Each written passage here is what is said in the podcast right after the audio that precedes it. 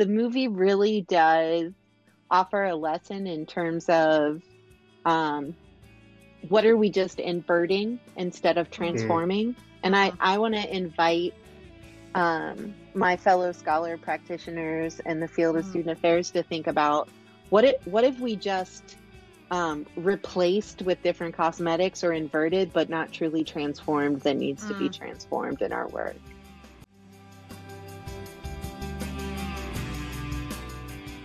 Welcome to Student Affairs Now, the online learning community for student affairs educators. I'm your host of today's episode, Heather Shea. For those who are not familiar with or haven't seen the Barbie movie, we are going to be discussing themes on today's episode. If you haven't seen it, plan to eh, or plan to, uh, please know there are going to be spoilers ahead. And whether you loved it or hated it, um, this movie has broken all kinds of box office records, including the biggest opening by a female director and the highest grossing movie of 2023. And like other pop culture phenomenon, I'm thinking Twilight and Fifty Shades, Barbie is going to be a topic of conversation on our college and university campuses with students this fall. In fact, one of the grad students who works in my office has already written a blog post about it, which I'll send a link to. And in a session this morning with our prevention office's peer educators, I asked how many people had seen the movie, and nearly every single hand went up. Um, and yet, there's a lot to unpack. So, we're going to be discussing all of these complexities with our panel today. Before I welcome our guests, uh, let me provide you a bit of background on the podcast. Student Affairs Now is the premier podcast and learning community for thousands of us who work in, alongside, or adjacent to the field of higher education and student affairs. We hope you'll find these conversations make a contribution to the field and are restorative to the profession. We release new episodes every week on Wednesdays, and you can find us at studentaffairsnow.com, on YouTube, or anywhere you listen to podcasts. Today's episode is sponsored by Symplicity. A true partner, Symplicity supports all aspects of student life with technology platforms that empower institutions to make data driven decisions and you can stay tuned to the end of the podcast for more information about our sponsor. As I mentioned, I'm your host for today's episode, Heather Shea. My pronouns are she, her, and hers, and I am broadcasting from the ancestral, traditional, and contemporary lands of the Anishinaabe, Three Fires Confederacy of Ojibwe, Odawa, and Potawatomi peoples, otherwise known as East Lansing, Michigan, home to Michigan State University, where I work as the director of WSS, the Office Advancing Women and Gender Equity. So, thank you to the three of you for joining me in this episode about the Barbie movie. Before we get into our discussion, I'd love for each of you to give us a brief intro and share how you come into this conversation today. Um, and I'm going to start alphabetically with Alex. Hi, Alex. Welcome back. I I almost responded, "Hi, Barbie." Like that is that is where we're at today, everybody. Um, pleasure to be with you all today. Uh, my name is Alex Lange. My pronouns are they them. I am an assistant professor um, of higher education at Colorado State University, where I also coordinate the higher education leadership PhD program. Uh, I am dialing in today from the ancestral and current homelands of the Arapaho, Cheyenne, and Ute nations and peoples. Um, and I think even thinking about the Barbie movie and thinking about um, settlers and land use, thinking about sort of how even the idea of Barbie land is sort of this idea of a pristine um, sort of land, but yet had to come from somewhere, had to come at the cost of some people. And so I'm excited to sort of dig into this conversation today. Um, I'm also um, really excited to talk about this today, sort of like a budding, emerging movie buff. Um, I think I've seen 23 films in theaters this year. Wow. It's becoming like one of my newer, like intense hobbies. Um, so yeah, excited to talk about it today. Thank you for joining us, Alex. Um, Keith, alphabetically or next? Alphabetically, I was why I wondered. Uh, yeah, hi everybody. I'm Keith Edwards. I'm usually in the host chair. I get to be in the guest chair today. Um, my pronouns are he, him, his, and I'm coming to you from my home in Minneapolis, Minnesota, on the ancestral homelands of the Dakota and the Ojibwe peoples. I love how Alex already already did and often almost always, maybe not always, but often brings in a land acknowledgement and added meaning. And I, I try and do that myself. Um, so thanks you for for teaching me that, Alex. Um, uh, I I do lots of things. Uh, speaker, consultant, and coach. KeithEdwards.com. I recently wrote a book about men, uh, which is right there, unmasking and authentic masculinity. And so, I was uh, paying particular attention to Ken and Ken's and what's going on for them in this, and uh, saw it with my partner and my two daughters, and conversations with them and, and different takes. And so, um, which I was going to see, but I, I I'm not a movie theater goer. I love when they come out at home and you can watch them on your couch and make your own popcorn and pause when you need to go and things like that. So, uh, but Heather said, "Well, you get to talk with these folks," and I was like, "All right, I'm going to a movie. Let's go! I, I can't wait. Let's go!" So I'm super excited. I have so many thoughts, and uh, can't wait to talk about it with with these amazing folks. Awesome. And Rachel, secretly, I read your Facebook post about this movie and was like. oh my gosh, I have to do a podcast about this and I need Rachel Wagner to join us. So thank you for sparking that and welcome. Welcome back. For sure. Thank you for inviting me.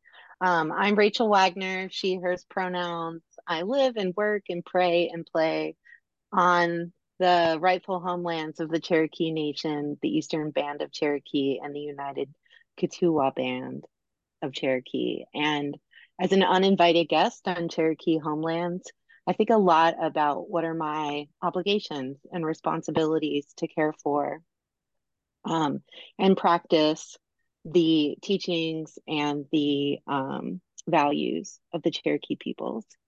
Um, I invite you to do the same from your location. I think um, how I come at this, so I am a associate professor in uh, higher education and student affairs at Clemson University in Clemson, South Carolina. Um, I am a gender scholar and um, I couldn't turn it off. I very reluctantly went to the Barbie movie. I don't really have an attention span for movies anyway. That's not how my world works. Um, but my wife and my work bestie were like, just come. And so I did. And afterwards, I ranted to Dr. Natasha Croom um, about all the ways in which I um, was frustrated by the messaging in the movie, and she was like, "Yeah, this is why we can't have nice things. We can't." As scholars, as critical scholars, sometimes it's difficult to take in contemporary media, mm-hmm. and so, um, but I I have um, certainly had a um, vibrant and um, rich series of conversations with both family and um, colleagues about it. And so I do think that it is a um, an abundant source of mm-hmm. thinking and hopefully um, strategy strategizing mm. For transformative change. So I'm excited to talk about that. Yes, I love that. I think that's a great kind of place for us to kick this off and start. So, first impressions, um, I knew from the beginning really nothing about this movie. Um, I had seen the logo and the picture, and I knew it was in it, but other than that, I didn't know what it was about. Um, and Alex, correct me if I'm wrong, but I think you saw it opening weekend. Um, tell me, what did you think it was going to be about? Were you excited? You know, tell me a little bit about your first impressions. Yeah, absolutely. So I um, mentioned right before we recorded, like, so there was this um, deal with Fandango to go to a Barbie blowout party on the Wednesday before the movie was officially released. and a good friend of mine, Carmen Rivera, went with me um, on that journey. It was the week I was doing an intensive teaching, but I was like, I don't care. I'm going to see this movie um, and that is in part because this movie has had my attention for a little over a year now. Um, mm. So that first minute and a half of the movie, that sort of uh, tribute to Space mm-hmm. Odyssey 2001, was actually a teaser trailer back in December. And mm. then there's stuff about this movie coming out before, and I've like combed through the trailer. Like I, I perhaps a little obsessed with this movie, one could say.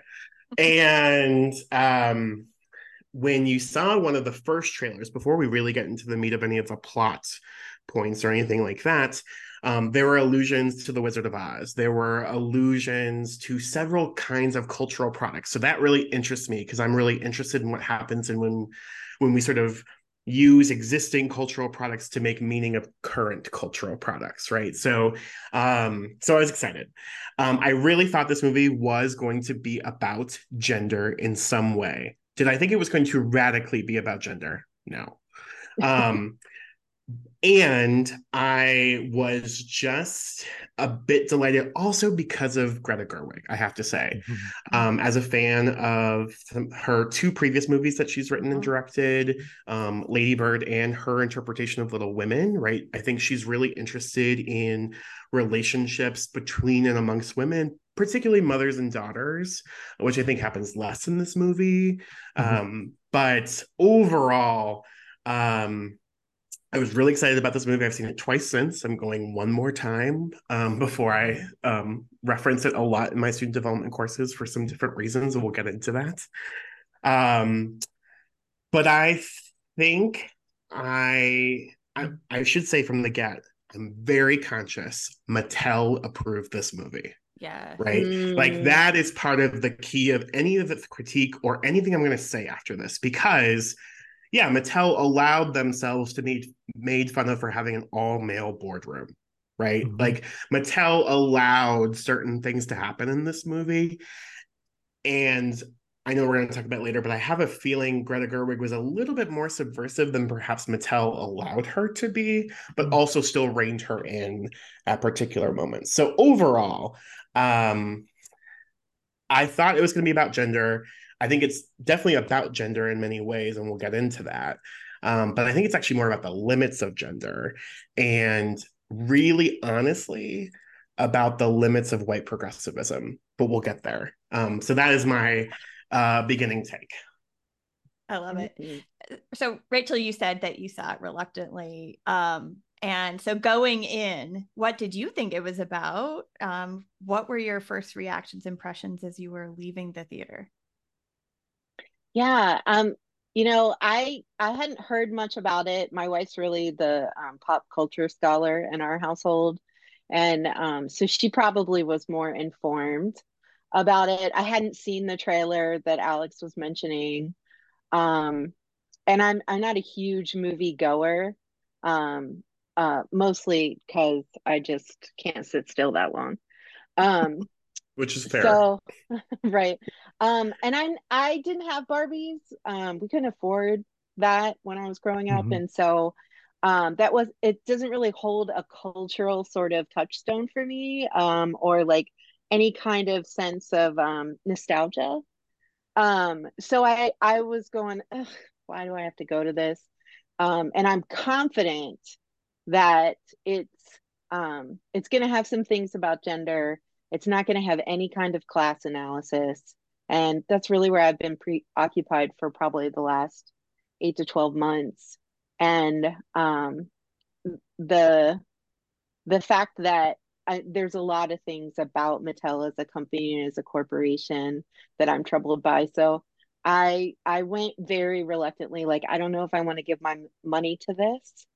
Um, and and I do think it was a strategic move to get Greta Gerwig. Um, I think mm-hmm. she brings some indie cred, um, so that it's not just you know dismissed as a um, two-hour commercial for the brand. Mm-hmm. Um, and visually, it was stunning. Like I mm. did appreciate that. Leaving the theater, I, um, I I don't necessarily um, I didn't necessarily appreciate the humor. I um, thought that the satire was mild at best. I, I was really frustrated by a lot of the messaging, but um, the aesthetics of it um, I found incredibly compelling. And so I didn't fall asleep in the movie, which is rare for me. Um, and I think that's about the visuals. So, and probably my indignance to a degree, but yeah, that's how I left the theater.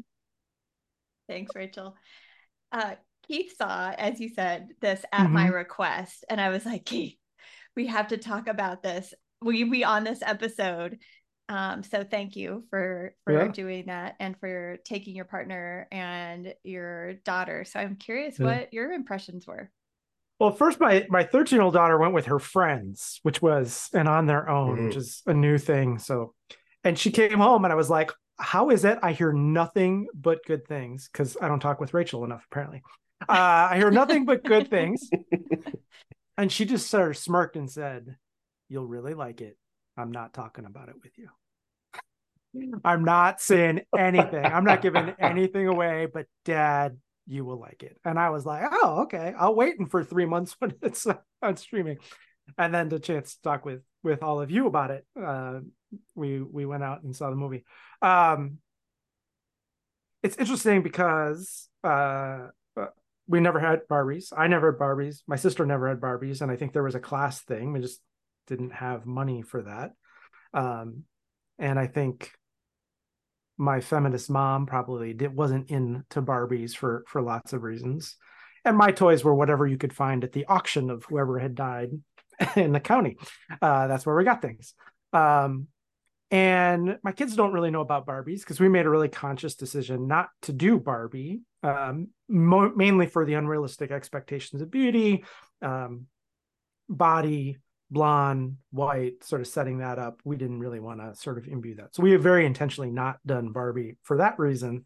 But they, of course, get exposed to Barbie. They go to a friend's house and they have Barbie. And and and my partner uh, played with Barbie when she was a child, and uh, the part she really connected with was Weird Barbie because she cut her Barbie's hair and she broke it. Like she had like that's what people who actually played with Barbie, I think. And so her, she was just delighted that they give sort of life and voice to this Barbie that had sort of been not kept in that. Um, so it was interesting. My 11 year old wanted to see it again because it was too much going on. She did. She was like, I didn't, I got to see it again because I didn't, I didn't catch it. I didn't get it. I want to understand it. So she's like, I don't have an opinion. I want to see it again to sort of catch all of that, which I certainly get. And the 13 year old who saw it again, um, I don't think she's over the moon about it, but I think she thought some of those things were funny.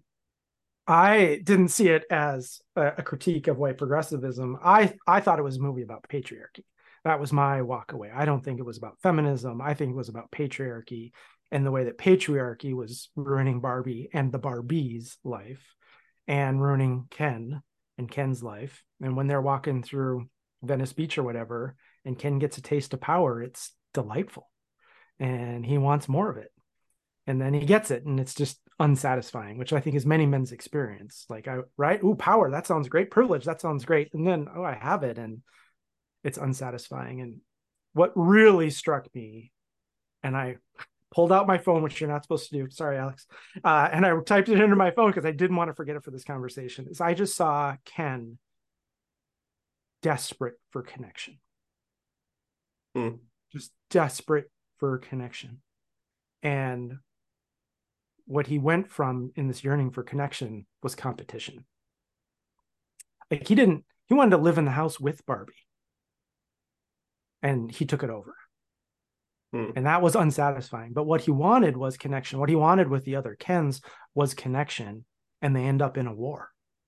And I think that Hmm. was such a such a clear point that his yearning for connection and then his move toward that just got manifested into competition and then violence and a dance off and you know things like that. But um I was just like how much masculinity is men yearning for connection and then Hmm. competition. And I've had some really deeply personal experiences um, in the past couple of weeks where I have seen a yearning for connection turn into competition and adversarial and um, hurt and pain and anger and aggression. And then I just see this yearning for connection. And so that was re- really had my attention and a whole bunch of other things. We'll see how we do. Reactions. Yeah, I I I appreciate that because I didn't necessarily see Ken as being desperate for connection, although I I get um uh I can appreciate that conclusion because I do think that there are elements of that in there. I really thought it was kind of a clumsy attempt to um invert the male gaze. And um Mhm. and I think that um making Ken the object of a feminine gaze and really tying his subjectivity to whether or not Barbie acknowledged him, saw him, Mhm. you know, um that that is what he existed for. I I Mhm. think that it was trying to teach the viewer about the dangers um, and the um, pitfalls of um, existing as a woman as as an object, Mhm. but um, it it was not executed in a way that I think maybe um, conveyed that effectively to the audience. Um, but I mean, I give them props for at least trying to go to Mhm. what is Yeah. that Mhm. Foucault? Mhm. Uh, Mhm. I all right. Yeah, Um, that's fascinating. Alex, do you Mhm. want to? Yeah, I mean, I appreciate that connective point, and I think that you know, part of this is, you know, a movie also, I think both of the, you know, you have Margot Robbie's stereotypical Barbie and Ryan Gosling's Beach Ken, um, uh, really talking about, um, um, I think Rachel's right. I think this sort of the inverse, they're trying to demonstrate the inverse of sort of these typical gender dynamics. The challenge with that is that it is not that Barbies wield their power in the same way that men have done under patriarchy in the real Mhm. world, right? Like, um, and so it it's sort of not a perfect flip. And so I can see the I appreciate that sort of piece about connection. And I think there's also a sense of just like, well, these Kens were just made in relations to Barbies, right? So it's sort of Mhm. this old school, um, sort of biblical interpretation of what women are to men in some ways. Mhm. Um, yet, uh, that is not what the Barbies chose to do, was not what the Kens. Uh, um, or what the men of the real world have done um, Mhm. in some ways. So, um, but I think there's a lot to dig into there as well and I think and, and you're both- horses. And horses. I think what you're both pointing to remind me of another thing struck up. It was just the binary nature, right? And from, Oh, and yeah. from one power structure to another power structure, and there's so much space in between and other options and Mm. C and another thing. And what could this look like? It was sort of like, well, Barbie has control over Ken. Let's flip that. That I don't know. It just it, Mhm. that that was a little simplistic. Yeah. Mhm. Um, Mhm. But I'm also I'm also reminded that um, perhaps the the highest grossing movie of all time used the word patriarchy like two dozen times and has really for a lot of a lot of you know 13 year olds really explained what that means in an imperfect way Yeah. for us um uh, but um that that's a that's a, a as we're talking about the culture moment and the ubiquity and the the money and the things that's going to be a hard thing to undo and it kind of delights me when i see so many people who are so mad about this movie because it's saying patriarchy and it's talking about these things and i'm just like yeah that's it's going to be really hard to put that back in Mhm. So when I think about that message, right, and you've kind of um, the you know started unpacking exactly what the Mhm. what the feminist kind of uh, perspective on this might be. N- I'm never before this movie came out would I have ever in a in any of my wildest dreams considered Barbie to be a feminist icon, right, or the Barbie movie to Mhm. be making a feminist statement. And I think there's lots of questions about who's feminism and Mhm, mhm. feminisms um, certainly are are there to discuss. But when I think about like what was Greta Gerwig trying to accomplish, was she trying to make this a feminist, like feminist manifesto? Um, curious about to what extent the movie aligns with perspectives around feminism, and again, who's feminism?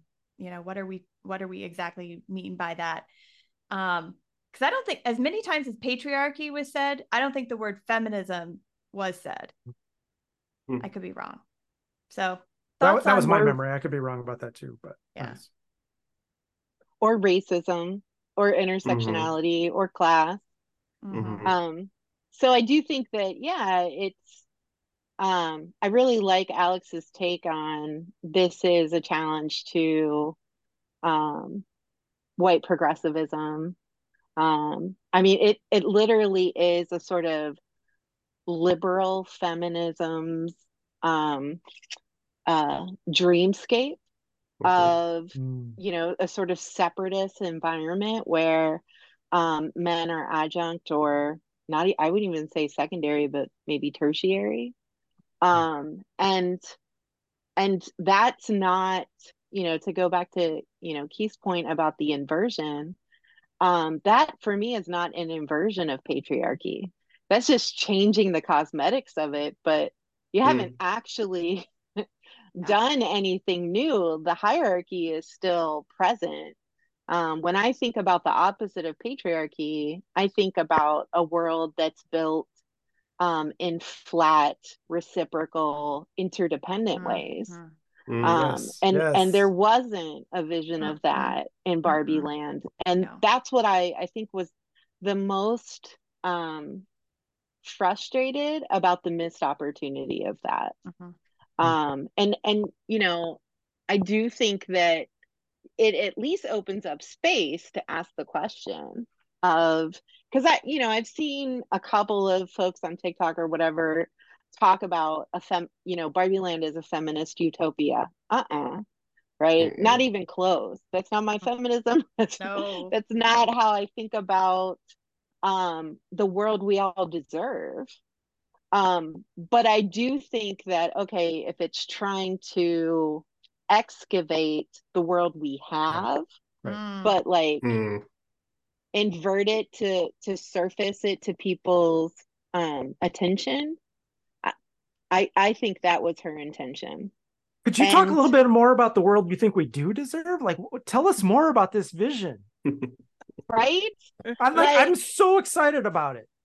I know. I i was thinking because heather had asked us to contemplate like how can we engage students critically in thinking about this movie without yeah. mm-hmm. necessarily leading them down a path of like you know just repeating our our individual analyses and yeah right. um and i think the question of um this movie had an opportunity to remake the world sans patriarchy what would that look like for you Love right um hmm. and and maybe there are ways we could prime folks to be able to think about that in incredibly expansive ways Mm-hmm. Um, and I think there are ways you can nuance it and say, um, remake the world sans patriarchy and maybe sans gender. Mm-hmm. Um, and what would that look like? How mm-hmm. how would it feel? Right? How would it feel to wake up in a world and know that everyone around you has had their needs met psychologically, mm-hmm. materially, mm-hmm. right? Um, meaningfully, that they're doing they're taking up work and projects that are life-giving what would it be to wake up in a world like that where you wouldn't have to fight for connection mm-hmm. you could just ask for it mm-hmm. or yep yeah mm. where things are not conditional right on who right. you are where you've come from these kinds of pieces right and i think you know i think this movie Hmm. Do I want to say that? Mm, we'll see. Um, you know, I think this movie is trying to be like the old headlines of everydayfeminism.com, which I yes. found a really great and powerful resource for me as I was coming into feminism, right? So that's not a dig at everyday feminism, but it is to say that this movie, I think, is talking feminism, but I don't know if it's doing feminism, right? Mm. I think it has Beautiful. some signals yes. and flares of what is happening. And part of that, right, I think, you know, I'm a nerd. So I was like, let me do some research before we have this conversation today. And part of this is like Ruth Handler, who is featured in the movie, um, uh, um, is as the creator of Barbie, you know, wanted a doll that could be anything for a girl or a woman to imagine herself in mm-hmm. our current world mm-hmm. right? Mm-hmm. That's why there's a president Barbie played wonderfully by Issa Rae, um, who because we have a president, right? Like so part of this is that in some ways Barbie is limited by our own current formation of society, right? Mm-hmm. So in some ways I think Rachel's right that like in many ways this movie could have radically reimagined the world that we are in and yet part of Barbie's challenge is Barbie is not about a liberatory consciousness. Barbie is not about like breaking out of and thinking in brand new ways. Perhaps Weird Barbie is, and maybe that's a particular avatar to talk through a bit more. Mm. but that in the confines of Barbie, Barbie only exists to be a current astronaut who goes to the moon and not a new galaxy because we can't go to new galaxies as humans yet, right? So, like, mm-hmm. there is this constraint that is working in, but it didn't have to. Um, but yeah, I think this is the telling of this movie, mm. right? That mm. like there are particular constraints around it that have to abide by certain rules, which come from patriarchy and oppressive thinking, right? Mm-hmm. Um, so yeah, I but think. Did it, did it even yeah. do the real world, Alex? Because I, I mean, like, mm-hmm. what parts of the real world did it do? You know, well, and like, this is, and this it's is, not think... depicting the southern hemisphere who's actually producing Correct. Barbies in Correct. factories. Correct. Yes like California was a particular choice, right? Like yes. this movie could have gone anywhere mm-hmm. in the world when we sort of have that wonderful montage of going from Barbie land to the real world, right? Mm-hmm. But it chose a particular place, a particular set of people to focus on. And I think in some ways, it my one of my main dings about this movie, sort of conceptually, is that um Gloria and Sasha, so America Ferrera's character and Ariana Greenblatt's character, I thought actually deserved much more time and could have actually been the vehicle for this conversation, right? Mm-hmm. I am most, in some ways, annoyed at America Ferrera's monologue scene because it is the um, sort of talking feminism moment, right? Be- yes. Instead of, yes. can we actually have spent time with America Ferrera's yes. character to understand how feminism does and does not currently appreciate her experience in the way this movie is trying to talk about feminism, mm-hmm. right? So she would, I could have seen a world where we spent maybe not to extend the movie any further, Rachel, but to uh, think about for 15 to 20 more minutes, spending more time with America Ferrera's character to understand how this beauty standard has affected her. Like, right, she's doing a lot of telling at us, but rather, I think mm. the power of film in particular is mm. the showing of these experiences that then could make that monologue actually feel like um, a culminating point rather than a launching point yeah. of sort of what uh her character was experiencing and talking about. And part of why i say this movie is really sort of a fantasy of the limits of white progressivism is because in barbie world all you got to do is say the right thing. Right? Like part of it is that america ferrera in this in this wonderful montage scene that ends with this Matchbox 20 scene that I will say I laughed at quite hard. Um, the guitar playing scene between mm-hmm. all of them. Um, but part of it is just, oh, I just got to stick a person. I got to tell them exactly what's happening in the world. And once I do that, they're going to realize and immediately come to my perspective. And that is just not how mm-hmm. liberatory thinking happen. works right mm-hmm. and part of that is again i think all of these pieces that are trying to i think this movie tries to be sensitive on a lot of things at all the same time and i wonder if it had just picked one or two things to be substantive about if things might have been different mm-hmm. or those parts mm-hmm. weren't the parts that were cut right like yeah. i think about yeah. that 20 minutes and how powerful that would be yeah. potentially. So, so I, I, I was super. Can I just say about that yeah, that yeah, monologue? I was super excited about it because I had, uh, you know, I don't want the spoilers. So I'd read snippets and I heard, you know, for many people that was like their stand up and cheer moment, and I mm-hmm. and I got mm-hmm. it. I was like, oh, she's talking a lot. This must be it. I'm so excited, and I was like, oh, well, the double bind of feminism, like that was, that's the thing. Mm-hmm. And I, in the moment, I was like, "Well, let's let's hear Ken talk about his double bind, you know, about all the trappings of, you know, pressure, masculinity." And I wasn't even hopeful. I just kind of yearned for that. Um, and then I, I was sort of sharing that on our drive home, and I and I said, Um, but I've I've had a lot of learning about that to get me to be Hmm. well, of course, duh. Like that was mine. And a lot of people haven't had that experience. We had a conversation. Mamta Accapadi said that was a moment, Yeah. her disappointment in that monologue was a moment of her own privilege and all the learning she'd been able to do and know and read and, and things like that. And so I I think that for me that was sort of a letdown moment, but I think for for many folks that was an aha moment. And and I appreciate the aha moment for those folks and what it offers. I think I think there's definitely a an epistemic privilege around um, having having an analysis that goes beyond that monologue. Yeah. Um, Mhm. I mean, Dr. Accapadi's dead on there. Mhm. Um, I do think though that it's still a monologue that's rooted in choice feminism.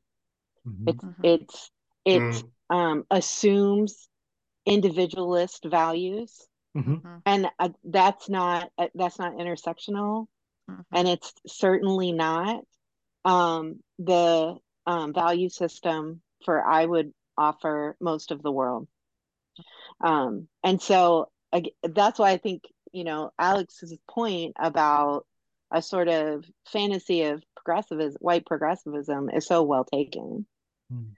um, because and and then let's not even get into the ending and her leaving Barbie Land and landing in a gynecologist's office.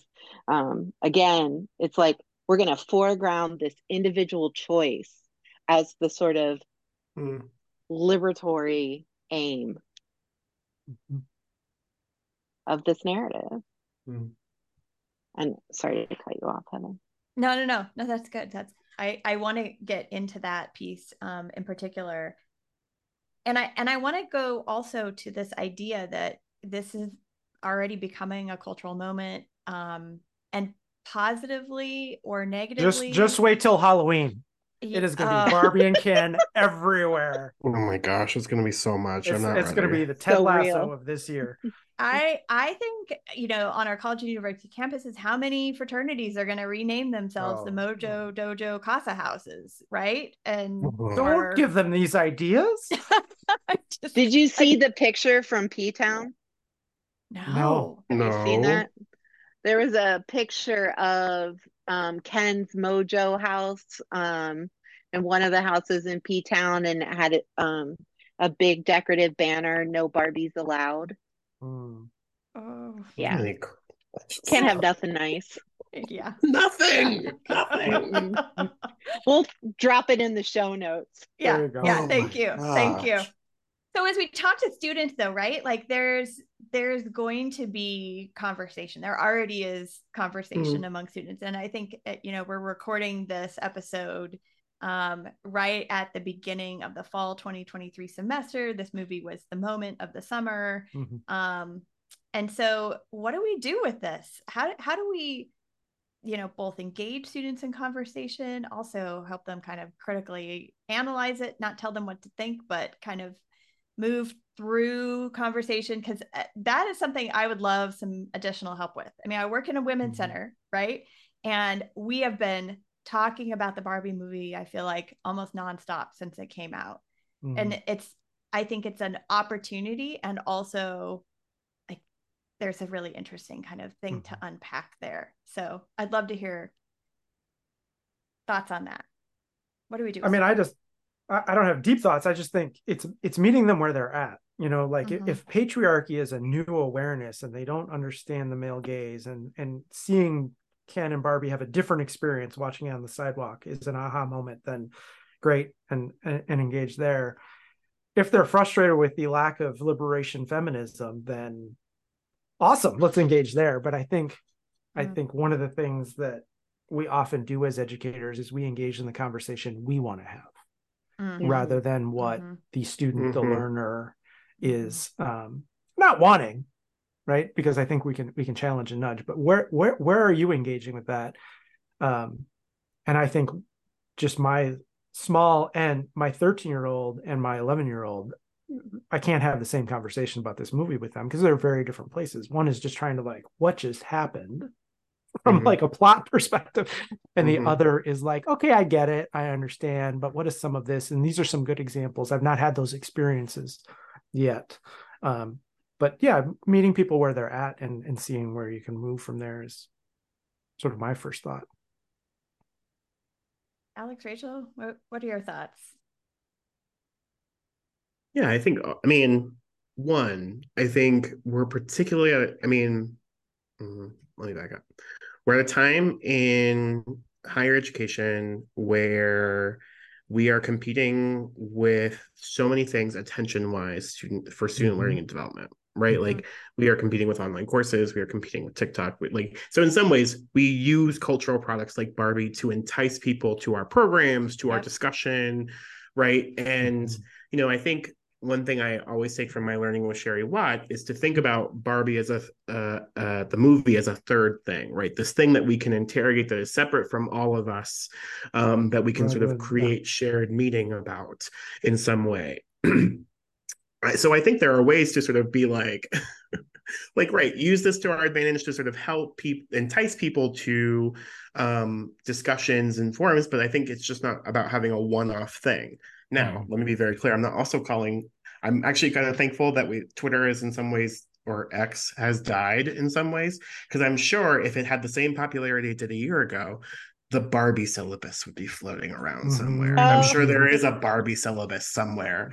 Um, but that's not the intensity I'm looking for either. I'm thinking about like um, you know, I used to work with the intercultural aid program at Michigan State University, and these are students who would design roundtable discussions about different topics each week. So let's talk about like you could have a whole theme semester about Barbie, beginning with the kind of world we want to live in. What do re- like mm. relationships look like? What does genuine apology look like? You know, I think the mm. thing that rubbed me a little icky in this movie as well, in addition to the the speech, was like Ken never really apologizes for almost like upending Barbie Land, right? Not that the Barbie Land was perfect or a utopia or anything like that to begin yeah. with, but like this idea that um there that sort of the restoration of right. the harm never really occurred. It just mm-hmm. happened. Um, and so how do I think there are several ways to use this as a vehicle to talk about more liberatory worlds, to talk about more interdependence, to talk about all of these pieces. Um, and I think, as Keith's saying, like it's really about sort of like finding where students want to lead the conversation with as a way of sort of meeting them in that space to really talk about these things in a meaningful way. And um, then pushing it from there. Right, exactly. Yeah. I um I love both of those.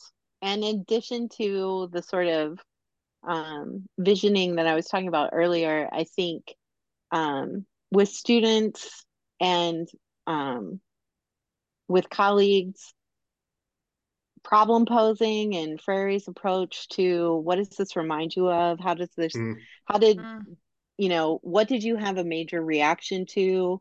How is that similar or different than your experience?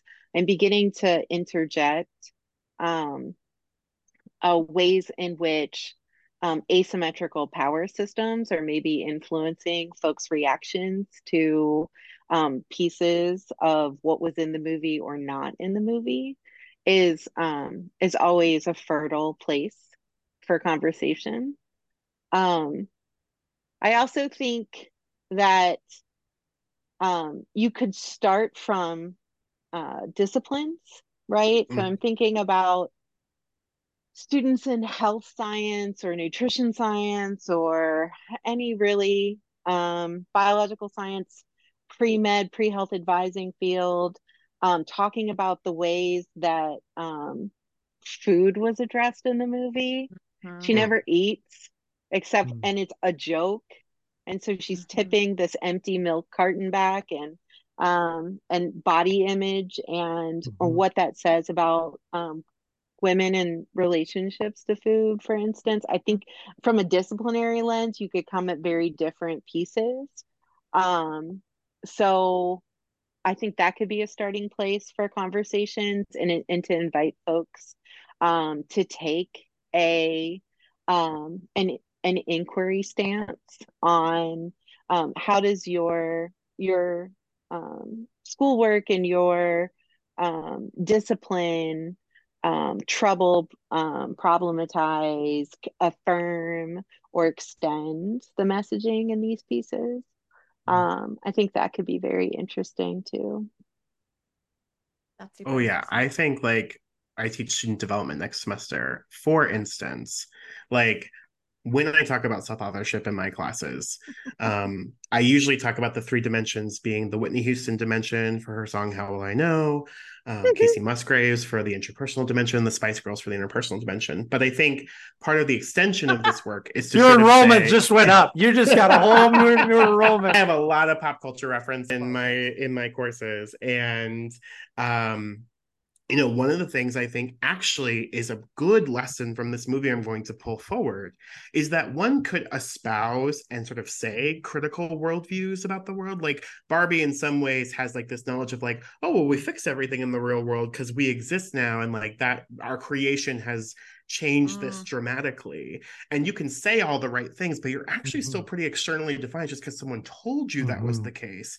And then mm. she goes mm. to the real world and sort of has this experience of like, oh, that's not how things necessarily work, right? And so part of that is like her having to more internally define in some ways if you're taking sort of the 2001 original Bar- Marcia Baxter Magolda's study. But I think there are other scholars who have come through since to sort of talk about like how even being internally defined is about being interdependently connected to mm-hmm. others mm-hmm. right mm-hmm. um i think also you know the mo- the point in the movie where we sort of get to the matrix reference that weird barbie does between the birkenstock and the heel of mm-hmm. like which one do you want and she immediately chooses the heel which is a perfect example of what people do with cognitive dissonance they don't want to actually face it deeply they want to resolve it quickly right and wow. so in some ways right mm-hmm. like that um and shout out to uh, a friend group of mine of Ray, Tara, and Nick who helped me test some of these ideas in our presentation night when I did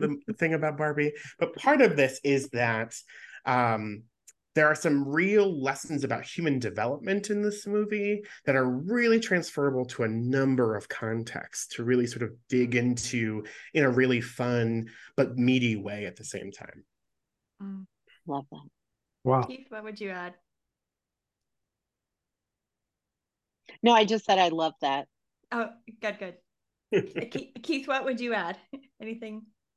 Uh, I'm just I I'm stunned about the uh, the different musical acts and student development theory and self authorship. yeah. I think it's I think it's brilliant. I think it's brilliant. So there's there's uh, two concepts that I wanted to spend just a minute of time talking about, um, which is first is Alan. We haven't talked about Alan at all yet. And I've seen some TikToks that have kind of unpacked, you know, how mm-hmm. Alan is read, what does Alan represent? Is Alan the like, you know, person playing, you know, alongside, you know, where what role does Alan play? And then we've we have talked a bit about Weird Barbie, but the fact that it's like cast as weird, like that that's that also kind of troubled me a little bit. Um, so I'd love to hear any thoughts on either Alan or uh, Weird Barbie. Well, I'll just start quickly. Uh, my partner loved Weird Barbie, really connected with that, called mm-hmm. her Barbie Weird Barbie two decades before the movie. And so that mm-hmm. really landed and resonated. And I, I just didn't get Alan. I, I, I didn't get it. I don't understand it. I'm not sure what was going on there. Uh, so I'd love other people's excellent analysis. I, you know, my wife and I were talking about Alan is a um uh performance of non-toxic masculinity mm-hmm. right mm. and is is supposed to be, be, a juxtaposition against ken's um within barbie land and i i think that um if i can you know force myself to go to this movie again probably wait until it's streaming um we we might write something about that because I, I do think that there is mm. um you know some folks have coded alan as queer and i right. think and i think that a lots of times um, homophobia gets um, cued as masculine, right? In hegemonic mm. ways, at least. And so I can appreciate how people have gone there, but I I don't think that um, Alan represents a queer character. I think um, mm-hmm. it it's not a hegemonically masculine character. And I think the queer character is Kate McKinnon and Weird Barbie. Mm-hmm. Um, and certainly in terms of queer is non-normative, right? Yes. Mm-hmm. And um, and and so p- sort of problematizing um, stereotypical Barbie, right? Um, and and uh, uh, hegemonic um, Barbies. So, um, and I, you know, I I haven't fully come to my analysis of that because I, my at first glance, I was annoyed that queerness was introduced as um like mildly revolutionary um and non-normative and not as the like um disruptive force that I cherish it to be. Mm-hmm. so mm-hmm. I kind of went in that direction. Mm-hmm. No, I appreciate that point about Alan because I agree, Rachel. I don't. I think I've seen like a lot of TikToks in particular that have been like, Alan represents like a queer, uh, a queer figure, or like represents this figure that often is um in um, solidarity with women, but doesn't know how to express it in many mm-hmm. ways, mm-hmm. right? And I think the non toxic presentation, right? Because the idea of Alan when Alan came out as a doll was that oh Alan just wear can wear all of Ken's clothes Ken's and he's Ken's buddy. And like even like the idea that he's Ken's buddy is like a wink wink nudge nudge they sleep together everybody right? Like and I'm like that is you know there are buddies that don't sleep together everybody. That's that sometimes it's not a wink wink nudge nudge. Mm-hmm. um but I think this movie is a really interesting example of how queer aesthetics are used because I think that's part of the appeal of its production design that Rachel was talking about earlier, right? Like this is a very colorful, a very vibrant, a very unapologetically visually presenting movie that mm. in some ways is queerness abound but there's mm. almost no queer person in it um and so that is, except i think weird barbie is in many ways doing a lot of non-normative work all at once like she is mm.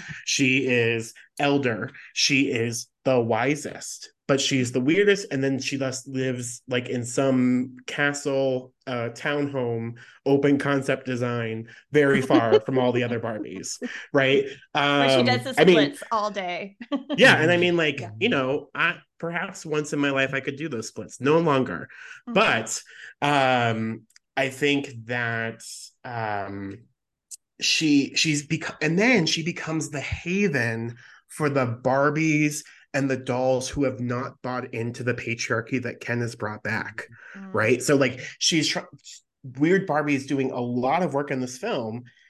And let's be very clear, Kate McKinnon is not an unattractive person to be mm-hmm. playing weird Barbie either, right? So there's still a particular like visual uh conventional beauty standard still being used mm. at the same time that weird Barbie is sort of meant to be non-normative in so ways. But also I love Kate McKinnon. And so like great character choice in many ways too at the same time. Mm-hmm. I think I read something that she and Greta Gerwig are really good friends or were roommates or something like that. Mm. Like there was some like previous connection there. Um, mm. I, I too did a little bit of research in, in advance. And one of the things that I did was I went to Mattel's website um, and I saw on their website that there's actually a page uh, called We Are Barbie, the most diverse doll line, in which is like apparently a work that's been in progress and was part of what Greta Gerwig was referencing in this like enthusiasm for doing this movie was that this had been something that they've been working towards since 2015 um and yet there i like we've already talked a bit about that like there's just you know the queer and trans representation in this movie is is it like again, maybe as you said, Alex, it's because of Mattel's like layers of approval. But you know, let's talk a little bit about the representation piece, uh, uh, you know, around queer and trans identities, and also around you know race and able-bodied and size and all of all of the other things that they, i think they were trying to do maybe put, put too many things in at mm-hmm. once um, love to hear a little bit of your thoughts on that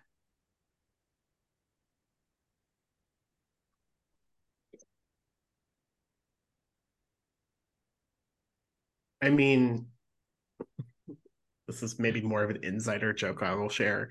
the fact that they made the uh, one trans woman who was playing a Barbie in this movie be the DJ, I was like, wow, that actually is representation right there because a lot of trans women are DJs. Um, but otherwise, I think this movie, you know, for the most part, really stuck to gender and not sex, right? Which I think is actually the inverse problem that we usually mm-hmm. have in mm-hmm. cultural products like this. And that at the end of the movie brings it to this sort of like gender then determines sex um, sort of destiny piece Moment. here mm-hmm. that she's going to the gynecologist and i think you know i hadn't thought about it in that way until i saw sort of some of the pre-show notes and and rachel's post because i've sworn off facebook um, but i think part of that is that yeah again usually we have an inverse problem and this so this movie in some ways has done a lot of the inverse work of um but I don't know if it's done it so cleanly. And I think that's okay ultimately, right? I don't think this movie is trying to be the the great awakening for anybody at all. And I think that um again, queer aesthetics use not many queer people at all, or they're queer coded but never named as such, right? And that could be the Mattelification, that could be a directorial choice, that could be we didn't even think about this.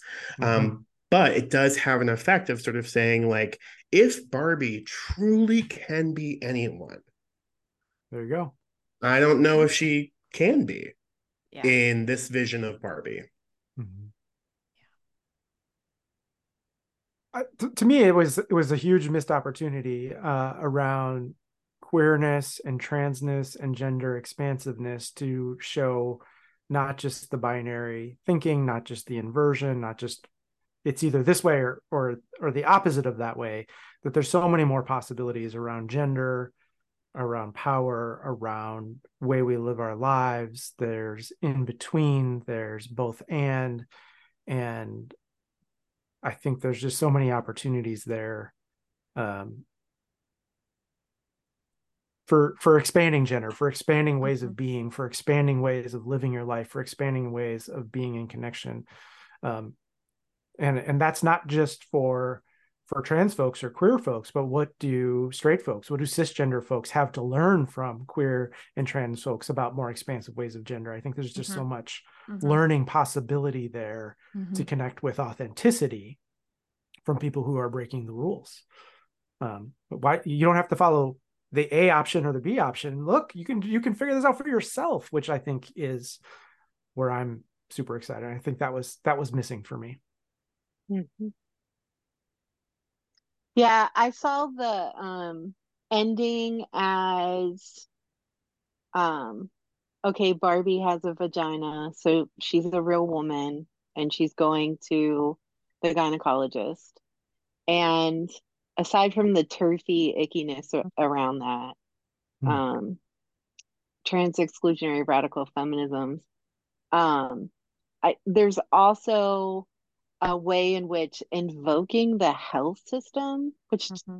which uh, or the mm-hmm. health industrial complex has not been particularly um, uh, kind, affirming, or um, mm-hmm. useful for folks who are mm-hmm. outside of the sex binary, uh, but certainly outside of the gender binary, mm-hmm. and and frankly, who aren't men, because mm. when you think about the ways in which um, you know, women continue to be um, excluded from um, uh, medical studies or limited in um, uh, foundational studies that are driving like how pharmaceuticals are prescribed. Um, the I don't know if one of the um, I think it's PrEP, one of the HIV um, uh, prescriptions um, you know,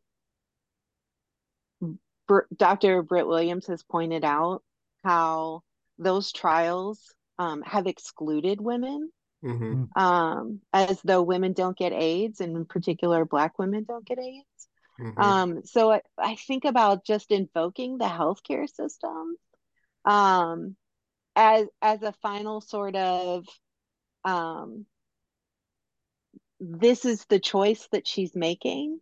Mm. Um, I mean, there was a part of me that was excited that she wasn't walking into the boardroom because right. I thought, yeah. good job, not like continuing the capitalist narrative mm-hmm. right um and and kind of you know pulling at the girl boss sort of thread that goes through what constitutes feminism in this world but um but also really the doctor's yeah. office we're gonna start um, we're gonna um, end there yeah right um i do think that it was um particularly repugnant, I think, to folks who um, find themselves um, oppressed by gender.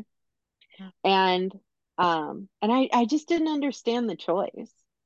Um, I really don't know what, what that part was trying to accomplish. I I appreciate your point, Alex, about usually we're on this sort of like um, essentialist determination that sex drives gender and now it's inverting it to gender driving sex i hadn't considered that hmm. and i think that that's really um, illuminating but again it falls flat right just inverting mm-hmm. things doesn't mm-hmm. doesn't really evoke change right, mm-hmm. right.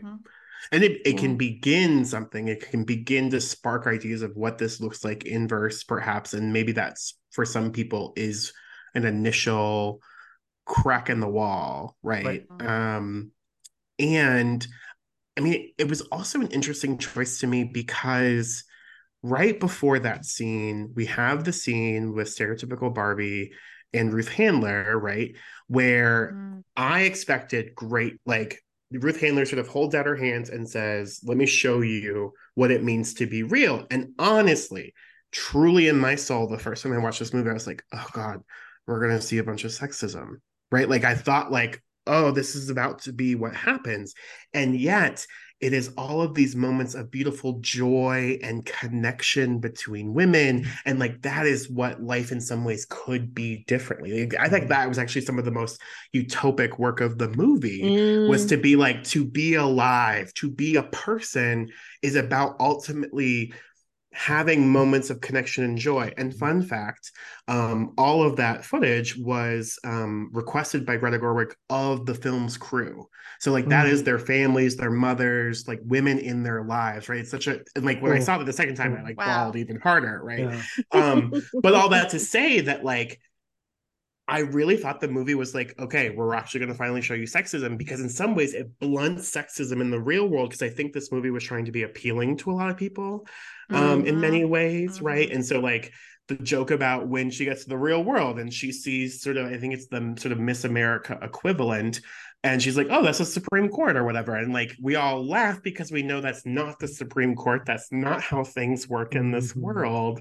Um, and I was like, okay, they're gonna finally do it here, but they don't. They make an interesting, different choice, which I thought was fun, and then go to this choice, which I was mm. like, uh, but there was this like, I, I was crying. I, I don't need to keep crying, and I could laugh, but there was some maybe perhaps something else to do there than mm-hmm. that choice. Yeah. Mm-hmm. Favorite and most cringy point. I think we've talked we've talked about some cringy points, but favorite parts of the movie, if there was one for you, Rachel, I'll let you think. Well, um, Keith and Alex respond if there's if there's anything that really stuck out for you. Um, you named already. I loved the montage moving, uh, you know, from Barbie Land to the real the real world. Um, I thought those were great, and the Indigo Girl scene, um, right? Like, I was like, oh, so so awesome. That was a that was a nice kind of nod, I thought. Uh, I cringed at the um the joke about smallpox. Mm, I don't think yes. death and erasure is funny. of indigenous populations and the fact that it preceded that monologue and Mm. not very many folks outside of um, indigenous authors are talking about it i think is is cringy um i i too loved i mean i'm a um indigo girls um person from the 80s so I loved that part and I love the aesthetics. I the opening scenes, um uh the picturesque quality I thought was phenomenal. I could have lost any of the musical numbers, but you know, I'm a killjoy. Uh, for me, the moment I love more than any other was realizing that the tender memories were not the child's, but the parents.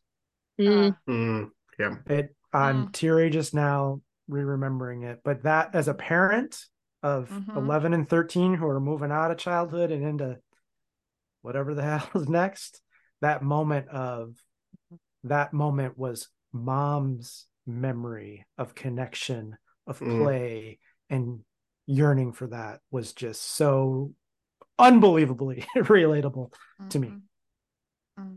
Yeah. the the moment I will never fail to laugh at in this movie. Um, so another fun fact about this movie, I've, I've perhaps be, again been a little obsessed with it. Um, so the four girls who Barbie sees at the high school, right? Um, they're actually the names of the original Bratz dolls um, Mm. in that scene. um, but after they basically like read stereotypical Barbie to filth right? She's like crying outside and she's like, she called me a fascist and I don't even control the railways or the means of commerce. And like, I, as a nerd, die at that line. I think I Yeah. laughed the loudest in my theater Mm. both times I saw that part. Um, so it is one of my favorite just jokes of this movie. But I agree with Rachel, like, the aesthetics are just gorgeous. Those roller skates somehow looking immensely plastic, but yet usable, incredible mhm. absolutely incredible Yeah. um and i i i mean the ken beach off scene will always be funny to me as well right? because i'm just simple and I was the only Thank one laughing. I was like, Oh, what is wrong with me? Am I 12 for the rest of my life?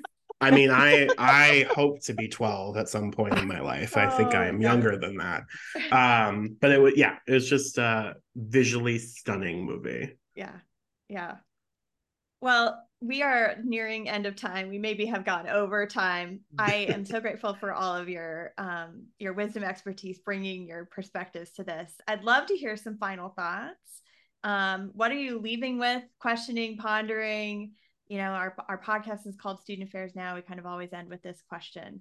Um and we'll go opposite direction this time. How about Rachel? Do you want to give us your final thoughts first?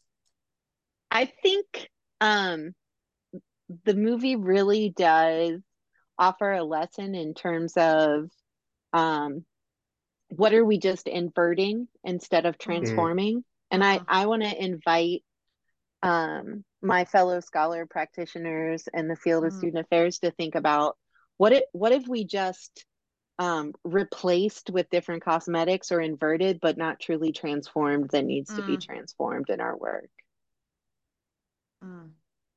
I love that. Uh, Keith. Well, I, I I love that, and I think one of the things I've been thinking through this conversation is that we maybe had a an anti-oppression, but not an intersectional anti-oppression analysis, just like a an anti-sexism sort of peek in.